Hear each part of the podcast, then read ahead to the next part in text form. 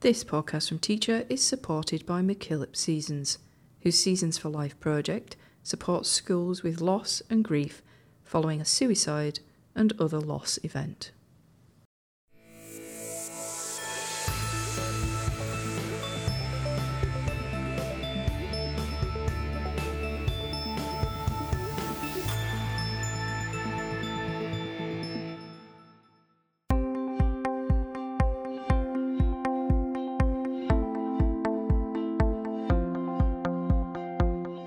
Hello, and thanks for listening to this podcast from Teacher. I'm Jo Earp. Our first episode for 2024 comes from our School Improvement Series, and it's all about effective leadership communication. Before the holiday break, I caught up with Jacinda Euler Welsh, Principal of Brisbane Girls Grammar School. She's been head of the Queensland Independent School for over 10 years now and was awarded the Australian Council for Educational Leaders Miller Grassi Award for Outstanding Educational Leadership in 2023. Among other things, the award recognised her authentic leadership. Brisbane Girls Grammar has more than 250 staff and 1,500 students.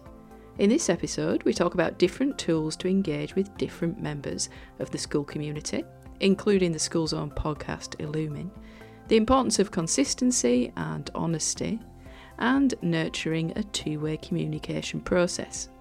It's a cracking start to the year. I hope you enjoy it.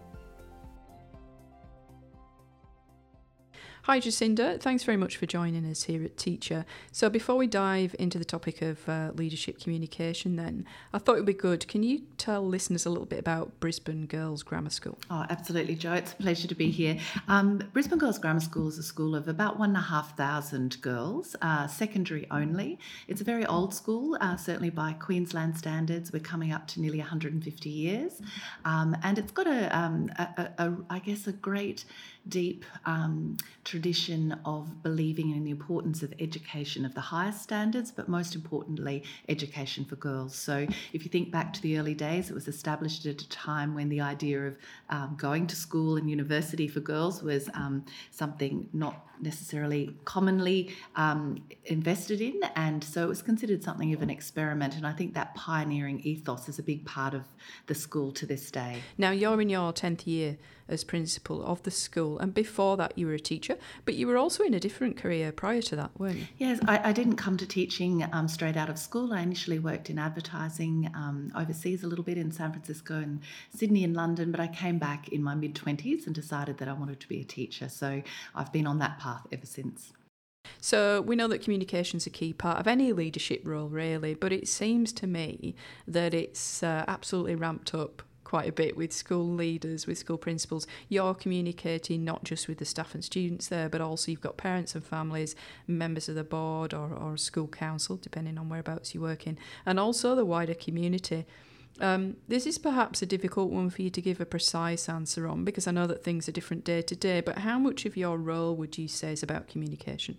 Oh, Jo, it, it is increasingly important and I think an ever expanding um, element of, of, of leadership. Um, those old days of, you know, hands off, um, trust us um, are no more. Um, and as you identify, there are just so many different stakeholders that you're engaging with. So the level of communication that a board might require will be very different from what a prospective parent would require. But I think it's important is um, in, in all of your communication is to be consistent, to be authentic, to represent yourself and your school openly and honestly. And therefore, while the messaging or the tone or the level of detail may be slightly different, it should all be consistent. It should all resonate. Um, and therefore, whether it's um, something that you're doing in the media or whether it's um, talking to your staff about a new initiative, um, it's really important to be uh, flexible in how you deliver it, um, but consistent, I think. And, and therefore, it, it's not difficult but it is demanding. And I think, as you say, uh, more and more people want more and more information, people want more detail, they want to know about decision making, they want to be kept up to date with things. Um, so I think communication is um, an ever increasing demand um, for leaders on leaders. But the other thing about it too, which has changed obviously significantly in the last 10 to 20 years, is the immediacy of it, um, the demandingness of it, and the urgency of it. And, and, a big part of, I think, think, in leadership and communication is knowing when to pause, knowing when not to communicate, knowing when to perhaps say, um, we'll give you more detail in time. People like to know what the timeline looks like. Um, but a, a, really important thing is to sometimes hold your nerve and determine what does require a, an immediate response or what might actually be dealt with. Um, uh, you know, the following day. I'm interested. You mentioned there about clear, consistent, being open, being honest. How do you ensure that as a principal you get that two-way communication process going. It's it's not just a one-way thing. It's pointless being a one-way thing isn't it? Yeah look absolutely. And i and i think too when you're the uh, principal of a, a very large school you understand at the outset that you can't possibly have a personal relationship with every student every member of staff every member of the community or the, you know the old girls network. Um, and so it's really important to think about how you're presenting and whether you appear to be approachable, whether, and I think particularly with students, you can't possibly know and have a direct relationship with each and every one of them, but you have to give a sense that if they wanted to speak to you, if they wanted to communicate with you, if they wanted to send you an email, if they wanted to come to your office, that you're approachable. And, and that holds true with um, staff as well. So I'm a big believer in working through the appropriate channels of leadership, but I also believe that it's important to have a personal connection to the extent that you possibly can with all of your staff. So, you know, you don't work beyond the leaders of different areas, but you should be able to say, How was your weekend? Um, and have a, have a general personal exchange and communication with staff because what that allows them to do is, I hope, feel that their views are valued, that they can speak up if they need to, and that there are um, forums for um, feeding information up, not simply receiving it down. Mm-hmm. What about that idea of modelling? Behaviours that you'd like to see in other people, those expectations. So communicating by doing, really. I believe that's the most powerful thing that you do. You can have all the fancy words and all the lovely slogans and corporate speak that you like, but at the end of the day, people assess you on their experience of you, and that is how you behave, how you um, transact in the most small um, and micro ways across an organisation. So people watch you uh, very carefully, how you speak to people, not just when you're on a stage or in front of a big forum, um, I think is incredibly powerful for leaders. Um, people are always watching and assessing, and they judge you by what you do, how you behave, and what you model far more than the words that you say. And if you can try and get that right, they'll forgive you if you you know get something wrong or say something incorrectly or um, perhaps you know um, not make things as clear as you might. But I think that modelling is really really important. Mm-hmm. So strategic level then. Uh, it means being able to communicate the school priorities and plans at a very high level. That's what it's about. It's policies, it's processes. I guess that is absolutely really about consistency and clarity, being explicit about things like um, expectations and direction. Yeah, absolutely. And I'd say uh, higher than the policies and the projects that you might be seeking to deliver is the philosophy. Um, people like to know the why. So if people can understand and if you can share a sense of why people are part of this endeavour, why their contribution is important, um, that we're all part of a bigger whole, that um, philosophical um, articulation of our purpose, why we're here, why we're doing this, can help people make sense of all of the other details that need to be implemented. And in times um, when you're trying to, I guess, harness the energy of an entire, very disparate uh, staff, it's really important that you start at the highest level with why we're here and what we're trying to achieve, the purpose of these policies, the, the reason for this strategic direction, why things need to change if we think that they do. Um, and that's where communication is, is incredibly powerful in um, having people align. Um, not just strategically, but philosophically, um, with what you're trying to bring about. Mm-hmm. And in terms of priorities, then, or expectations in particular, but priorities as well.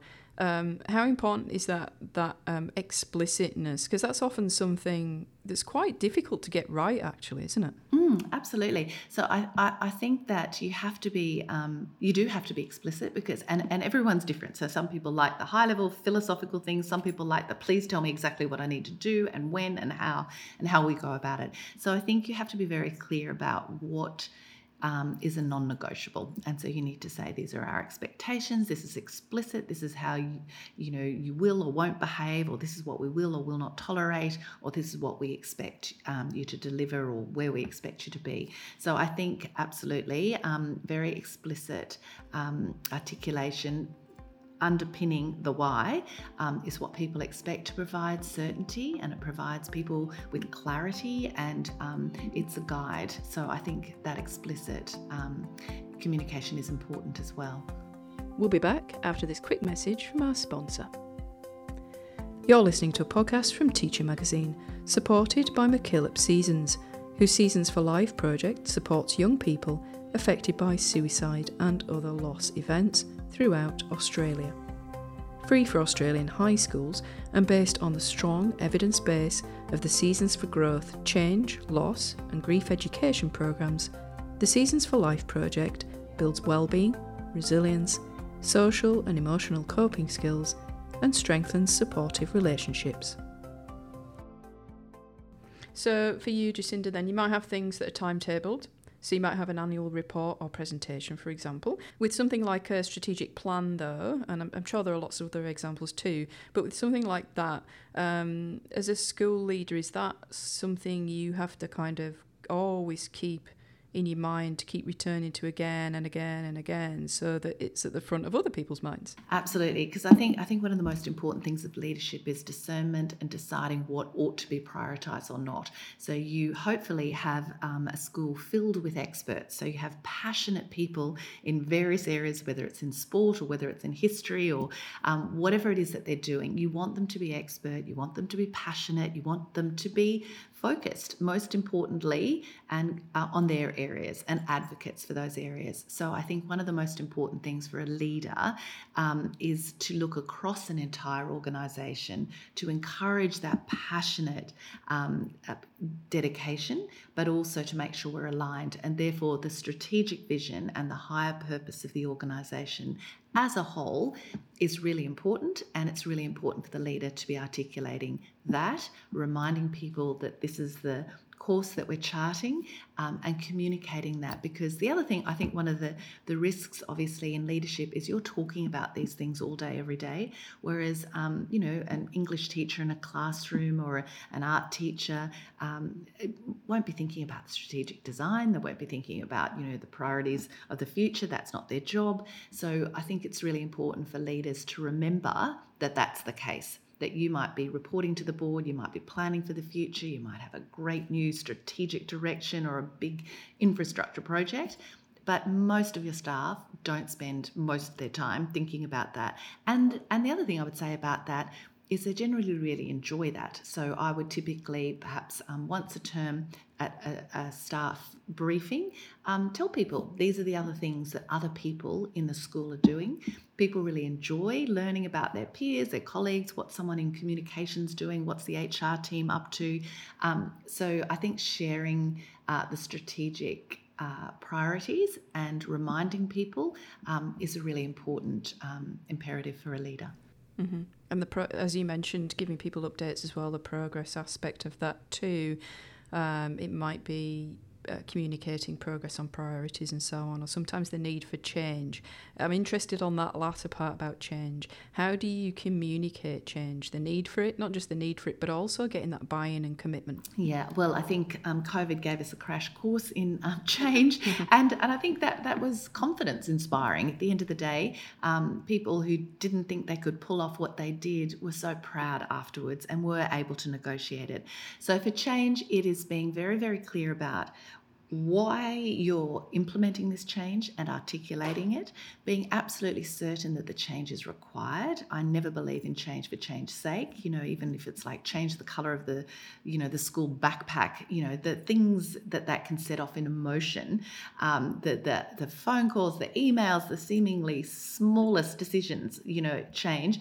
So first of all, deciding whether it's worth it and whether you're committed to it. And if you are, articulating why this change is important, um, paving a path through, making sure people know who's accountable for which element of that change, and also then providing the resources and talking through all of those things. So, this is what we're doing. This is who's responsible. This is the timeline. These are the resources that we're going to provide.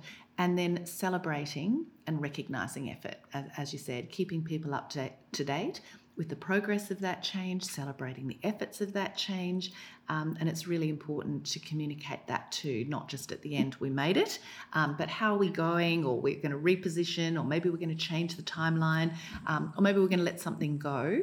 But letting people know um, what you're thinking and why you're thinking it as you go through. Mm-hmm.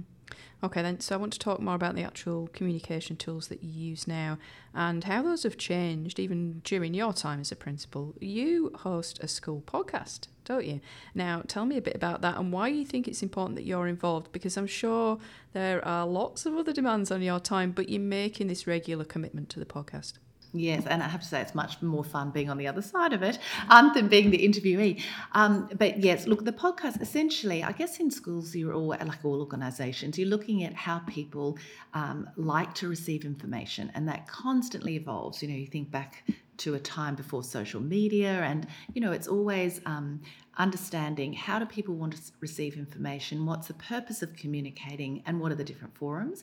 I think the podcast obviously has been an amazing initiative. People listen to them um, frequently. And so our feeling was that um, the written word was still important, but where in the past we may have written more extensive, even essays on various topics of interest, we started to see that people were enjoying podcasts. And, and it came out of, too, um, wanting to give the girls um, a say. So the students wanted to speak up about sexual consent, in particular, was a very timely topic. Um, the girls um, wanted to have a voice, but we also understood that there were so many amazingly educated, intelligent, expert people within our organisation, and this would give them a forum um, to talk about things they're passionate about, whether it was why the creative arts is important, or a former um, uh, student of our school who's now a Cambridge professor in history. So, sharing those stories through a podcast we felt was a good way for people to learn more about our school, to feel more connected to our school, and receive helpful information, whether it's, you know, parenting adolescent girls or how to negotiate the social scene and parties you know so we've kind of tried to segment it to the different audiences and provide information that's helpful um, educative and also connects people to our school and um, and shares a little bit more about what the people are doing in our school mm-hmm. yeah we're big fans of the podcasting uh, as a communication tool. It's a great idea. Um, it used to be though, didn't it? Just the school newsletter, which, which is fine, and that's still fine, uh, and that, and that might be really appropriate for certain things. But as we mentioned earlier, sometimes it's a report or a presentation. Sometimes it's a parents' evening, a staff meeting. Uh, for you, then, is it a case of lots of different tools and trying to add to those? Yeah, absolutely. And thinking about too, I, think increasingly. Um, so, and when you when people are communicating so much, I think there's a bit of a challenge to make sure you're not doing too much either. So, what's going to have impact? When will people pay attention? How do they understand that this is a rare communication direct from the principal to parents? They'll know, okay, this is something significant, like during COVID, or where's the um, kind of little lovely newsletter piece? Um, but that's right, the, the style of writing and what you're communicating is very different, whether it's a board report, an annual review, the newsletter, um, prospective parents information. Um, so I think you need to constantly revise what you do. So um, you have to almost annually now consider well, what's serving a purpose, what no longer is, what can you let go, what do you prioritize. And when you're talking about time, it's also important to know you know this is this is an important significant document that needs to be absolutely right. Um, it's going to become a reference uh, tool. Something else might be bright and breezy and easy and kind of ephemeral, um, and therefore your writing doesn't need to be as formal. Um, and also because I think in schools too, you have to be, and I'm very conscious of it here, you have to make sure it doesn't sound corporate and corporate speak. Um, we're in a very perfectionistic world where people um, are very quick to criticize. You can be I think, overly conscious about getting it right. And, and the, the greatest risk of all would be for everything sounding sanitized and corporatized, and therefore the words no longer have any meaning. So I'm a big believer in um, it should sound like a human wrote it mm-hmm. or said it. Mm-hmm. Yeah, you mentioned much earlier on in the podcast authenticity. It's a big mm, thing, isn't it? Yeah. So yeah. Um, so I want to finish off. Uh, this is another big question, but I want to finish off uh, by talking about um, situations where you do manage to maintain communication. Uh, so having a different mix of all these different formats, I can see how that would be extremely useful. Uh, so either if you need something with as many eyeballs as possible, so so you want everybody to be aware of something, maybe you'll try some slight, you know, a, a mixture of communication tools, or something that's really time sensitive and really important and urgent, like you said. And that was a really great point earlier. So less is more sometimes, isn't it?